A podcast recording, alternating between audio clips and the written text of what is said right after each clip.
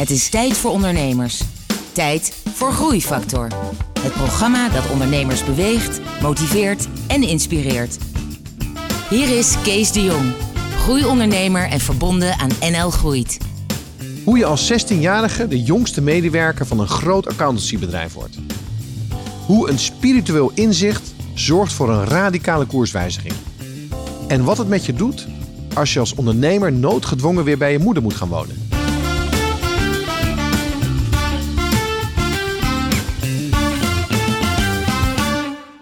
Hallo en welkom bij Groeifactor. Het programma dat ondernemers beweegt, motiveert en inspireert. Met een openhartig gesprek, hier vandaag bij mij op de bank, is dat David Schaap. David, welkom. Ja, dankjewel. David, jij hebt een bedrijf dat heet uh, Nion. Ja. En uh, dat heeft iets te maken met retail technologie. Ja. Dan kan je eerst uitleggen, want jij kan het beter dan ik, wat dat precies is. Nou, wij bouwen eigenlijk hele specifieke software voor de inkoop van fashion.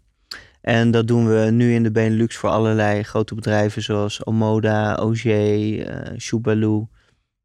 Dat soort retailers. Oké, en, en zij gebruiken dan jullie systemen om dingen te bestellen en dat gaat dan beter, makkelijker, sneller?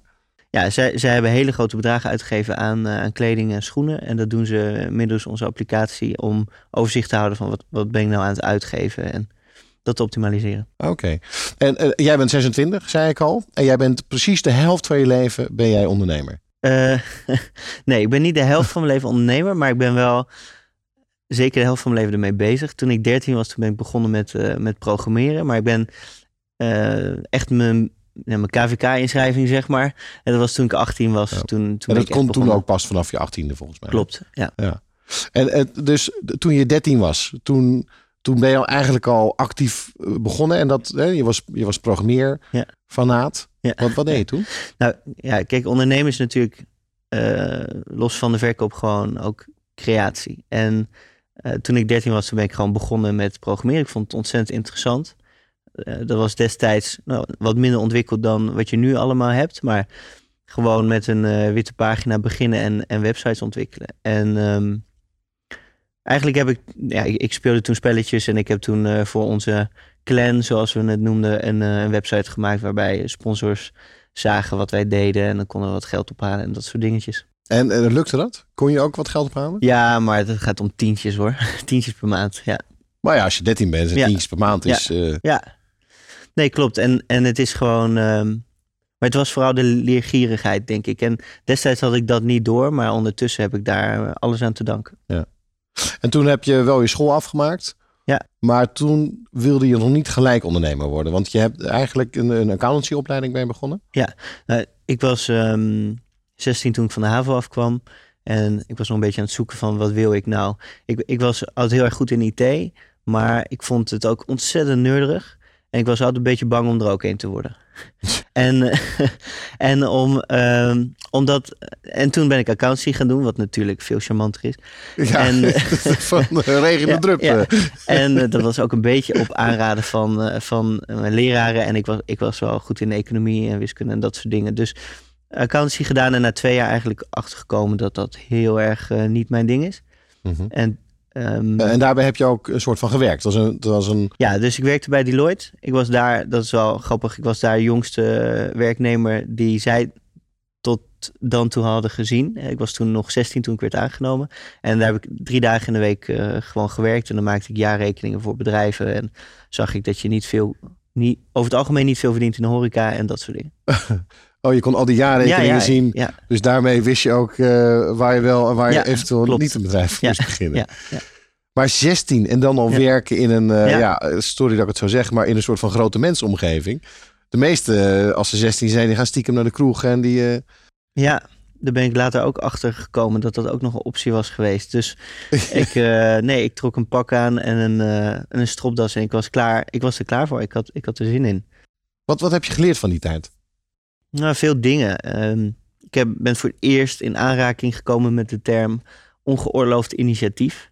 He, dat, uh, ik wist niet dat je het kon verzinnen, maar binnen, ja, binnen, binnen die wereld is het best wel belangrijk dat je ja, op een bepaalde manier meeloopt in het verhaal. En dat, dat deed ik totaal niet. Ik was gewoon een vrije vogel. Ik kreeg een opdracht voor een week en die probeerde ik dan in een dag te doen door een programma voor te maken. En werd totaal niet gewaardeerd, dat soort dingen. Dus ehm, nee, ik heb geleerd dat, dat ik niet binnen die wereld pas. Uh, maar, ik heb maar, maar wat je ja. nu zegt is wel, is wel belangrijk. Dat je een soort. Hè, dat, dat, dat, dat je een soort mindset hebt van ja, dit, dit kan beter en sneller. En in plaats van dat ik gewoon het werk ga doen, probeer ik een systeem en een oplossing te vinden. Weet je, net Ja. zoals dat je eh, allemaal macro's kan maken binnen al, al die systemen, wat bijna no- nooit iemand doet. Ja. Dat je, als je iets repeterend doet, kan je het gewoon automatiseren. Ja, ik denk dat het zit ook wel in mij om gewoon ontzettende hekel aan repeterend werk te hebben. En er zullen vast veel meer mensen hebben. En ik kan er ook nog wat aan doen door, door iets te, te bouwen. Ja. En, en dat bouwen, dat ben je dus gaan doen. eh. Want uiteindelijk heb je jezelf ingeschreven eh, op je achttiende. Ja. Wat was je plan toen? Nou, ik had eigenlijk ehm, niet echt een plan. Ik had een aantal klanten in mijn vrije tijd al die me iets van inkomen gaven. Ik was nog, ik zat nog op een studentenkamer, dus ik had ook niet heel erg veel nodig. Ik had ook nog studiefinanciering. Dus dat viel eigenlijk allemaal wel mee hoe spannend dat was. Dus ik ben het gewoon gaan doen. En eh, ik moet eerlijk zeggen dat ik programmeren. Ik heb het wel vrij lang gedaan, dus ik, ik, ik ben nog een jaar of drie gaan doen. Maar ik heb het toch ook wel een soort van losgelaten. Dus bijvoorbeeld vandaag de dag doe ik dat niet. Ja. Ehm, Nou, die, die, je hebt je ingeschreven destijds. En de naam van je eerste bedrijf was? dat was eh, DS van David Schaap Webmanagement. Ja. Oh, sexy naam wel. ja, Voor ontzettend 18 sexy. jaar. Ja, ja. Maar je bouwde websites. Eh, hoe kwam jij aan je klanten? Ja, dus acquisitie had ik ook nog nooit van gehoord. Dus ik kende wel wat internetfora waar mensen dan ehm, vroegen om ja, jongens die wat konden programmeren. En eh, dat, ging ook niet om groot geld of zo.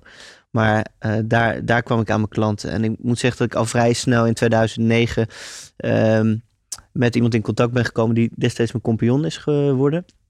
En wij zijn eigenlijk met z'n tweeën een concept begonnen voor schrijvers en vertalers. Dat eh, ik programmeerde en hij promote. En zo ben ik eigenlijk veel meer met ondernemerschap in aanraking gekomen dan enkel programmeren, zeg maar. Oké. En toen bouwde je eigenlijk je visie op van Ja, wie je wat wilde zijn en hoe je verder ondernemer. ja en dat, heeft, dat, is, dat heb ik denk ik drie, vier keer opnieuw moeten doen. En eigenlijk pas drie jaar geleden is me dat allemaal heel helder geworden. Wat was je eerste bedrijf? Wat was de, hoe begin die, die beginperiode? Hoe ging dat? Ja, dus eigenlijk, eh, kijk, als je 18 bent en je begint, dan heb je eigenlijk nog vrij weinig van het zakenleven gezien. Ehm, ik had ook geen netwerk. Ik had geen ondernemerskennis of ervaring of mensen om mij heen die dat wel hadden. Dus het was ontzettend zoeken. En het enige wat ik had was zoveel drive dat ik gewoon altijd bezig was.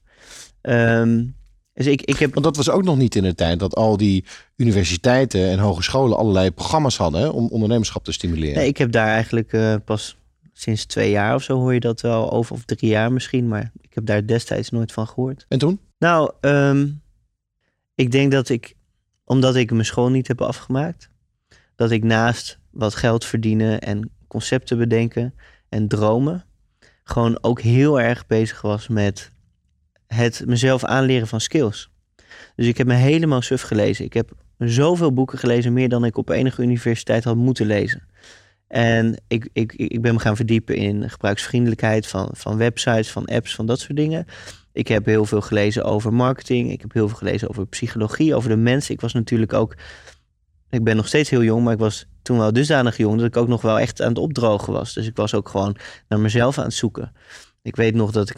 ja, misschien doe, maak nu een stapje vooruit, maar toen ik 22 was en ik was eh, eigenlijk ontzettend goed bezig, maar heel professioneel. En dat ik dacht van ja, wie ben ik nou eigenlijk? Want ja, ik vind het eigenlijk hartstikke mooi om altijd een wit overhemd te dragen, maar ik vind eigenlijk mijn groene broek het leukst. Hm. Hè? En, maar die mag ik helemaal niet aan.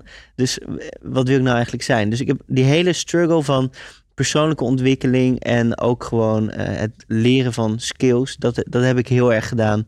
Zeg maar tussen mijn 18, 19e en ik denk 23. En, en nu is dat niet opgehouden, maar nu heb ik veel sterkere basis om op voort te gaan.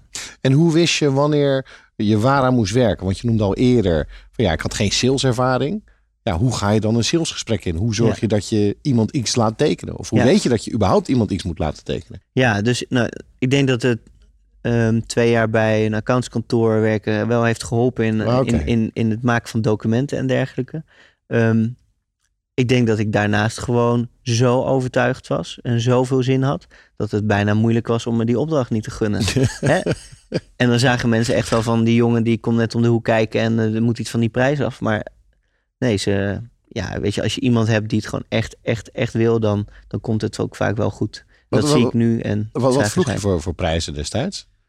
Wist je wat je moest vragen of kon je dat wel vinden ergens op het internet wat een gebruikelijke uurtarief was? Ja, nou, toen ik, eh, toen ik helemaal begon, toen, eh, dat was wel grappig. Toen dacht ik, nou, als ik nou 25 euro per uur vraag, en dat doe ik dan eh, zeg maar 40 uur in de week, dan heb ik 4000 euro per maand. En dat is meer dan twee keer zoveel dan ik kreeg, dus dat is hartstikke goed. Daarna kom je erachter dat je helemaal niet 40 uur declarabel bent en dat je gewoon je uurtarief moet verdubbelen. Dus ehm, dat heb ik denk ik ook gedaan. Dus ik begon op 25, dat werd 50. En maar nog ge- steeds 4000 euro per maand voor op die leeftijd. Dat is natuurlijk een godsvermogen. Ja, dat klopt. Ja, ik, moet, ja, ik moet zeggen dat ik ook wel, eh, dat is wel grappig, maar toen ik gewoon echt freelancede en, en mijn expertise inzette, één op één, dat verdiende ik het meest. Ja. Meer dan het bouwen van het bedrijf. Ja, dat is een van- van de frustraties. Maar ja, Ja. Als, je, als je het goed doet, zeg maar, dan heb je met je bedrijf iets wat natuurlijk verder blijft groeien en voort kan bestaan. En dat jij lekker op vakantie kan. Ja, mee eens. Ehm, dus dat, dus mijn vraag was, hoe heb je jezelf sales aangeleerd? En, en eigenlijk, je hebt het gewoon, gewoon gedaan. En op basis van je enthousiasme. Wat, wat kom je nog meer tegen waar je dacht van, oké, daar moet ik aan werken? Je noemde al een aantal boeken. Ja, dus op een gegeven moment werd het druk en toen heb ik Getting Things Done van David Allen erbij gepakt. Eh, op persoonlijke ontwikkeling, bijvoorbeeld eh, Seven Habits of Highly Effective People, Stephen Covey. Nou, dat zijn wel echt boeken die iedereen wel een beetje kent. Maar ja, ook boeken, ik weet niet per se zo de titels, maar over projectmanagement, eh, concepting, over, eh, over een soort van eh, ontwikkeling van bedrijven in de toekomst. Ehm, Als je een aantal voorbeelden kan geven van dingen die het meeste indruk op je hebben gemaakt. Nou, één ding wat ontzettend veel indruk op me heeft gemaakt, maar dat is meer op persoonlijk vlak, was wat ik net al even aanhaalde. Ehm, toen ik 22 was, toen ging ging het eigenlijk heel goed met mij zakelijk, maar heel slecht met mij persoonlijk. Want het was toen net uit met mijn eh, vriendin en ik was heel erg op zoek van, nou, wie ben ik nou en wat wil ik nou? En toen heb ik een boek gelezen en dat, dat heette Radical Honesty. En dat is vrij provocatief. Dat is een man die eigenlijk zegt: vertel gewoon alles altijd tegen iedereen. Bel je moeder nu op en vertel haar alles wat zij eigenlijk niet mag weten. En ik weet zeker, Kees, dat jij ook nog wat dingen hebt die je moeder eh, eigenlijk niet mag weten. Maar als je, dat, als je zo eerlijk in het leven gaat staan, dan valt er heel veel van je af. Dus bijvoorbeeld moraal, eh, normen en waarden. We hebben het er altijd over. En het is ook heel nuttig. Maar het kan ook opleveren dat je jezelf ontzettend beoordeelt dat je nooit goed genoeg bent. Ehm, en eigenlijk als je dat kunt loslaten, kom je veel meer in een soort van vergevingsmodus. Ik ben wie ik ben en ik ben daar blij mee. En toen heb ik de voor mij destijds radicale keuze gemaakt om iedere dag bij wijze van spreken naakt op te staan en te kiezen welke kleding ik aan zou trekken en wie ik zou zijn die dag. En wat ik in ieder geval iedere dag ben is David. En niet die professional. Ik hoef niet mensen hebben een beeld van mij, maar wat ik belangrijk vind is dat ik gewoon David ben. En in die periode dat jij besloten, ik ben wie ik ben. Ik draag groene broeken. Hè? Dat is als de symboliek voor Ja, eh, dat je een soort vrijgevochten... eh, is, ben je toen begonnen met het bedrijf waar je nu mee bezig bent? ja zo'n beetje wel. Dus dat was toen ik 22 was. Toen ik 23 was, ben ik begonnen met dit bedrijf. En de naam Neon zegt eigenlijk niet zoveel. En dat komt omdat ik eigenlijk ook toen ik begon niet zo heel goed wist dat dit het zou gaan worden. Dan had ik het misschien wel anders genoemd. Maar ik wilde gewoon een korte mooie naam die alle kanten op kon. En dat heb ik gevonden. Eh, het product dat we, dat we verkopen heet Order Writer. Dat is heel duidelijk, specifiek op een niche. Ehm, een platform dat we bouwen heet fashionexchange.com. Ook heel duidelijk. Dus ehm, ja, ik denk dat de, tot dat moment wilde ik een bedrijf groeien omdat het moest. Ik, en ik, ik herinner me nog momenten dat ik dacht, als ik nog ooit niet succesvol word, dan eh, hoeft het voor mij niet. Waarom doe ik het dan allemaal? Waarom leef ik dan überhaupt? Zit daar, zit, dat is wel grappig dat je dat zegt. Als ik ooit niet succesvol word. Want als ik jou heb, heb beluisterd in de zinnen en in de minuten hiervoor, dan was je gewoon een heel erg gedreven, eh, dominant baasje die je succes wilde maken. Dus Ja. waarom dan toch, als ik ooit niet succesvol word? Ja, ik denk dat dat, dat haal je wel een mooi punt aan. En daar, daar, zit, daar, daar werkte ik ook een beetje naartoe. Daar zit precies het omslagpunt. Dus ik begon heel erg met het moed. En eh, het zit ook best wel in mijn jeugd. Ben opgegroeid bij mijn moeder en het was thuis ja, best lastig. Eh, zeker financieel ontzettend lastig. En ik heb gewoon, ik denk toen ik elf was, tegen mezelf gezegd: ik word ooit eh, schatrijk. En dan ga ik niet loslaten totdat ik het ben. En toen ik zag hoe moeilijk het was om eigenlijk gewoon heel succesvol te zijn, toen, eh, ja, ik denk dat ik toen ook wel ben gaan denken van ja, en wat nou als het niet lukt en noem maar op, dat er ook angsten bij kwamen. En het moest en het zal. En ik denk dat in dat omslagpunt, 22, 23 jaar, toen heb ik dat opgegeven. Toen heb ik besloten van, weet je, eigenlijk, eigenlijk hoeft dat helemaal niet. Het gaat gewoon, het gaat gewoon lukken, maar niet omdat het moet, maar omdat het kan. ja, nee, maar het is wel zo. Hè, eh, om- en, en dat is, maar dat is vrij fundamenteel. Dus ehm, ik doe het nu gewoon omdat ik het super leuk vind. En ik geniet er iedere dag van. Ik ben gelukkig. En als ik nu sterf, dan was dat het. En dan was het fantastisch. Dan heb Ja. ik niks gemist. En het kan alleen maar beter worden. Dus zo'n andere energie. En die had ik nodig om mijn bedrijf echt te groeien. En daar, heb- daar heeft wellicht het proces van het lezen van al die boeken ook aan bijgedragen. Dat je, eigenlijk zat er een soort energie in je. Alleen dat kanaliseerde zich in eerste instantie naar, naar geld. Hè, omdat je dacht dat dat het probleem was. ja. Maar uiteindelijk ging dat naar eh, een soort van levensvervulling. Ik wil gewoon succesvol zijn in hetgene wat mij het energie, meeste energie oplevert. Ja, ik denk dat ik tot die tijd David niet helemaal was. Maar vooral een gedreven David. En toen ik die gedrevenheid een beetje los kon laten, kon ik meer mezelf zijn. En, en vanuit daar was ik eigenlijk eh, misschien nog wel veel meer gedreven. Groeifactor is een initiatief van MKB Brandstof. Ga naar mkbbrandstof.nl voor nog meer openhartige verhalen van inspirerende ondernemers. Groeifactor inspireert ondernemers. David, je zou net gaan uitleggen hoe je uiteindelijk bij Nion terecht bent gekomen. Inderdaad, Nion begonnen. Dat was in januari 2013. Destijds nog niet helemaal helder wat het moest gaan worden. Maar ik had al wel dat zaadje van wat, het, wat nu aan het groeien is. En dat was eh, die inkoopapplicatie die ik heb ontwikkeld. Ehm, daar was het idee, was, daarvoor was er toen. Dus ik zag hoe mensen inkochten bij Van den Assem schoenen. En ik dacht van, hé, maar dat kan wel echt heel veel beter. Daar had je een soort stage gelopen of kort gewerkt, toch? Nou, wel meer dan dat. Ik heb daar eh 2,5 jaar goede freelance eh, opdrachten gedaan. En, eh, en eigenlijk liep dat een beetje af. En toen kwam ik nog even in aanraking met inkoop. Zij lieten me zien hoe ze inkochten. Dus echt op papier opschrijven. ehm, en dan fotootjes maken. ehm, overtypen in de computer. Ja, ontzettend ineffectief. Ehm, maar het moest, moest gebeuren. En zij zagen zelf wel van ja, dat kan beter. Misschien moet dat op een app of iets dergelijks. En ik heb dat, eh, ik heb dat toen ontwikkeld en gewoon met hen een deal gemaakt. Van nou, als jullie nou versie 1 betalen, betaal ik het wel terug als ik het meer verkoop. En eh, zo ben ik gestart. Oké. En wie was dan je tweede klant? Ja, de tweede klant was eh, Berde in Heerlen. Dat is best wel een grote, grote jongen op zich. Er zijn een soort van ehm, department stores in het zuiden van het land. En zij, ehm, ja, zij zagen ook wel echt wat in de orderwriter. Zij gingen wel dat meteen... Hoe, hoe kwam je dan aan ze? Had je ze gebeld, geschreven, gemaild? Nou, dus ehm dat is wel goed wat je aanhoudt. Dus eh, de, wij moesten natuurlijk met onze applicatie aansluiten op de back-office van, van zo'n eh, retailbedrijf. Want wat zij invoeren in onze iPad, dat moet dan, dan ook wel in hun systeem komen, zodat de rest van het logistieke proces kan beginnen. En toen ben ik met de, met de back-office leverancier, die softwareleverancier gaan zitten. Die zei, nou David, als dit jou lukt, en nog voordat ik het had, dan eh, moeten we eens hebben over een reseller overeenkomst. En die zijn toen eh, begonnen ons te resellen en dus ons ook in, in contact te brengen met ehm, andere bedrijven die hierop zaten te wachten.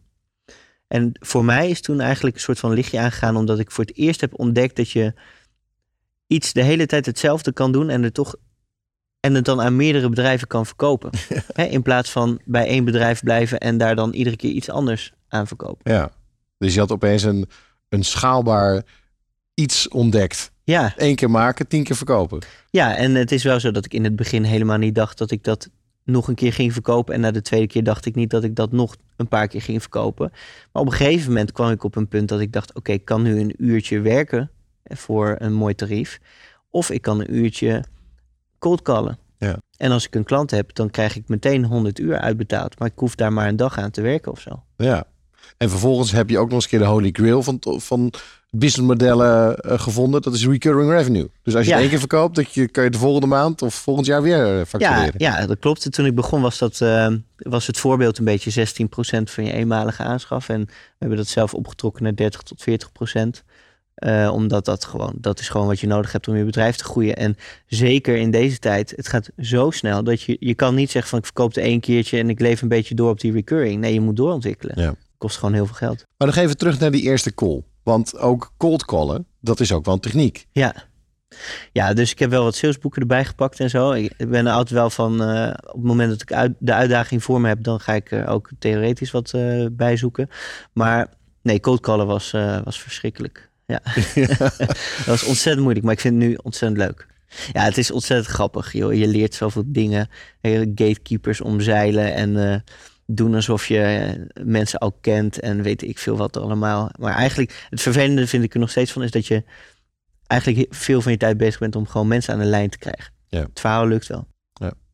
En zo ben je meer gaan verkopen, nieuwe klanten erbij. Je bent ook mensen gaan aannemen. Ja, klopt. Ehm, hoe, hoe beviel dat? De eerste keer dat je mensen in, Ja. in dienst moest hebben en ze iedere maand betalen en Ja. dan zijn ze ziek. En, Nou, ik denk dat de eerste mensen die ik aannam was, dat was eh, toen ik 21 was, nog met het bedrijf ervoor. Dus dat ik gewoon freelance werkzaamheden deed, maar zag dat ik nog wel wat meer kon verdienen als ik de wat simpelere werkjes, eh, die niet per se simpel waren hoor, maar eh, aan andere mensen eh, uitbesteden. Eh, ik heb eigenlijk in eh, begin 2014 afscheid genomen van die twee mensen. En toen ben ik heel even in mijn eentje doorgegaan. eh, waarna ik een, een compagnon heb gevonden een technische compagnon. En dat was ook het begin van een nieuwe, een nieuwe kijk op mensen in je bedrijf. dat ze niet alleen maar als medewerker, maar dat je het echt als partner. Was dat Nee, het? niet zozeer dat. ehm, want ik had daarvoor ook al even met een compagnon gewerkt en daarmee gestopt. Nee, wat het was, is dat ik werkte met twee mensen die dat wat zij deden minder goed konden dan ik. Dus het was echt een beetje zo'n soort van accountancy structuur waar je een topman hebt die een paar eh, eh, middelmanagers hebben die weer wat mensen hebben en je, je besteedt het, het steeds makkelijkere werk naar beneden uit. En dat betekent Waarin je dat heel scherp bent op het ongeoorloofd eigen initiatief. eh, Juist. en uren bij gaat houden en zo.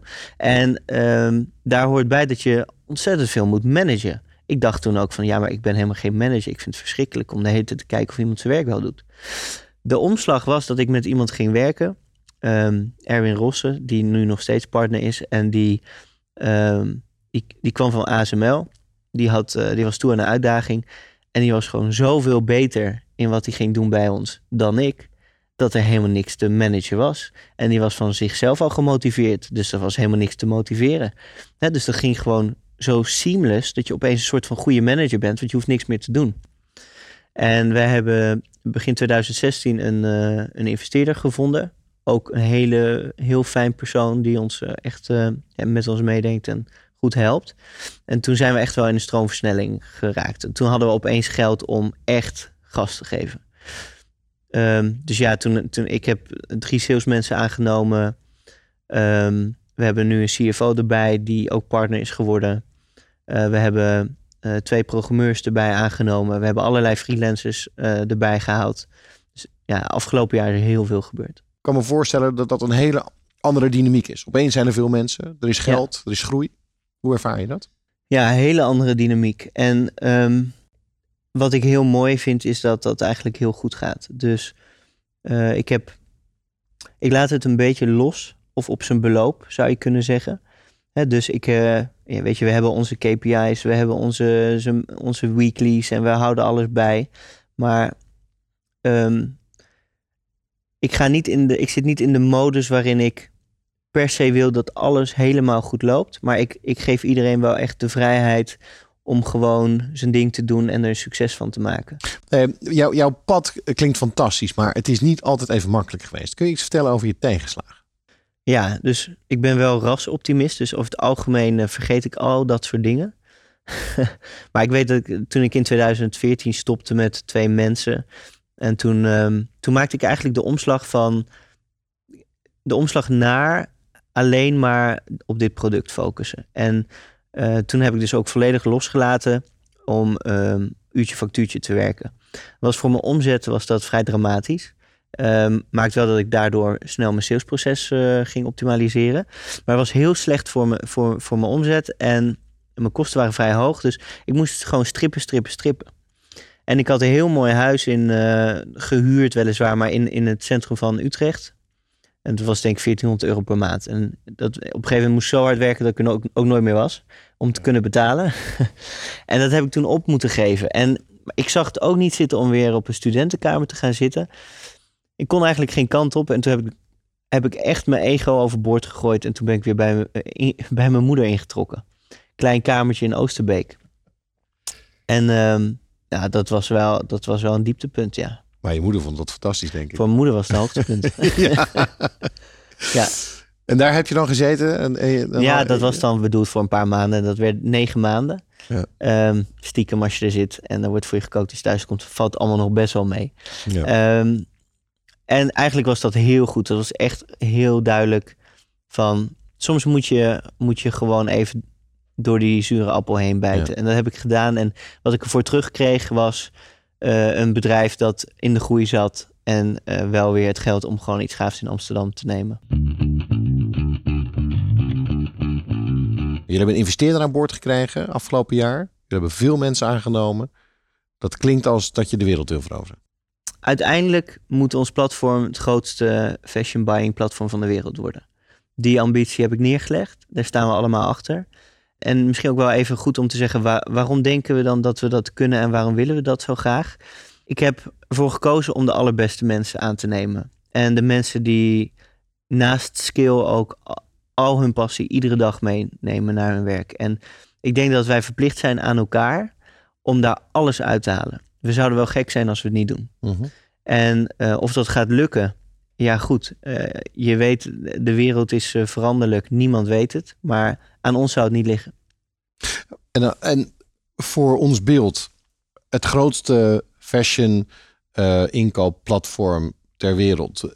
Werken daar dan duizend bedrijven mee of tienduizend? En heb je dan 30 miljoen omzet of 100 miljoen? Of hoe, wat voor grootheden moet ik denken? Ja, ik, ik ken hun precieze omzetten niet, maar er werken dan wel tienduizenden retailers mee. Maar ik moet wel zeggen, het, het, het fashion platform waar ik het over heb, wat wij uiteindelijk willen worden, dat is er niet. dus er zijn wel grote buying platforms, maar wij lijken een soort van softwarebedrijf. En wij, maar ooit zullen wij een groot platform worden. En dat betekent ook dat wij werken aan de technologie die zich best wel verankert in bedrijven en vanuit daar een platform bouwen. Uh, dat klinkt een beetje moeilijk misschien. Maar de platformen die er nu zijn, die zijn begonnen als platform. En wat je dan krijgt is dat ja, mensen loggen in op zo'n platform, die doen daar hun uh, ding en dat gaat dan naar iemand anders die ook dat platform gebruikt. Hè. Dus je koopt iets op dat platform, je verkoopt iets op dat ja. platform. Maar wat daar niet achter zit, is een hele strakke connectie met bijvoorbeeld de kassa's van zo'n winkel. Ja. Dus jullie zitten al in de systemen van jullie klanten. Jullie zitten al in de voorraadbeheersystemen, in de logistieke optimalisatie. En, en vervolgens knoop je ja. die dingen aan elkaar. Dus, dus eigenlijk zit je meer verankerd in die klanten. Ja, dus eigenlijk ontwikkelen we een nerve system in de markt. Waar ooit met een mooie frontend een platform van wordt gemaakt. Meer dat dan dat we beginnen met die frontend en hopen dat we daarna nog een soort van kunnen verbinden met, uh, met ja. de back-office van die systemen. Hey, maar dat is dus wereldwijd. En dat wil ja. zeggen dat voor jou ook een andere rol. Want dan moet ja. je ook uiteindelijk wereldwijd klanten gaan werven en op beurzen staan. En hoe bereid je je voor op die ontwikkelingen? Ja, dus um, we zijn van mening dat we eerst ontzettend succesvol moeten zijn in de Benelux. Omdat uh, we dat succes dan kunnen meenemen in het buitenland. We willen in 2017 nou wel gaan experimenteren. Dus we, hebben, uh, we zijn nu bijvoorbeeld in gesprek met freelancers die ons in het buitenland kunnen helpen. En kijk, ik heb natuurlijk eigenlijk bijna in mijn eentje in eerste instantie ben ik die Nederlandse markt opgegaan. Dus ik weet wel heel eind wat er voor nodig is. En wat ik eigenlijk gewoon wil, is ik ga gewoon naar een land. Ik kijk naar, ik, ik praat met de top 10 retailers. Ik kijk of ik al een deeltje kan doen. Ik praat met de top software leveranciers. En dan voel ik denk ik wel hoe die markt in elkaar zit. En de wereld is zo groot dat als het ene land het niet is, dan maar het andere. Dat maakt eigenlijk ook niet zo heel veel uit. Ja. Ehm, David, heb jij tips voor ondernemers? Ja, ik heb zeker wel wat tips. Ehm, ik krijg wel eens de vraag van, moet ik wel of niet een compagnon nemen? Ik heb er nu natuurlijk één. Ik heb er daarvoor één gehad. En daar ben ik vanaf het begin mee begonnen. En ook nog eentje die later is afgevallen. Wat ik daarover kan zeggen is dat ik denk dat het een verstandig idee is, als het kan, om in je eentje je bedrijf te beginnen. En vervolgens een compagnon erbij te zoeken. Ik denk dat het wel zonde is om er geen te zoeken. En het mooie is dat als je er eentje vindt terwijl je al bezig bent, als het dan niet loopt, dan blijft het bedrijf ook van jou. En, ehm, en je kunt een veel beter persoon vinden, omdat hij dan moet insteken op een verhaal dat al loopt. Dus je, je weet wat je nodig hebt, laat ik het zo zeggen. Ehm, dus dat, dat is wel een, een tip. Eerste tip, tweede tip. Ja, tweede tip is. ehm, ik, ik heb me op een gegeven moment heel erg gefocust op een niche. En toen heb ik de tip gekregen, die ik dan nu weer doorgeef, om wereldberoemd te worden binnen je doelgroep. En ehm, als die doelgroep klein genoeg is, dan kan dat ook. Dus zorg gewoon, weet je, we hebben bijvoorbeeld, nou, ik denk 500 tot max 1000 bedrijven in Nederland waar wij ons echt op focussen. En, eh, en die moet ik gewoon allemaal kennen. En de meeste ken ik ook. En ik moet die mensen er allemaal achter allemaal kennen. En zij moeten mij allemaal kennen. En dat kan. Ja. Ik sprak met eh, David eh, Schaap eh, van zijn bedrijf Nion. En, en David, het, het, mooiste aan jou en het mooiste aan dit gesprek, wat ik heb geleerd, is jouw enorme drang om jezelf te blijven verbeteren. En met name die fase van je 18e tot je 21ste, dat je alle boeken hebt gelezen om maar vervolgens verder te komen. Dat vind ik heel mooi. Vind ik een heel mooi voorbeeld ook.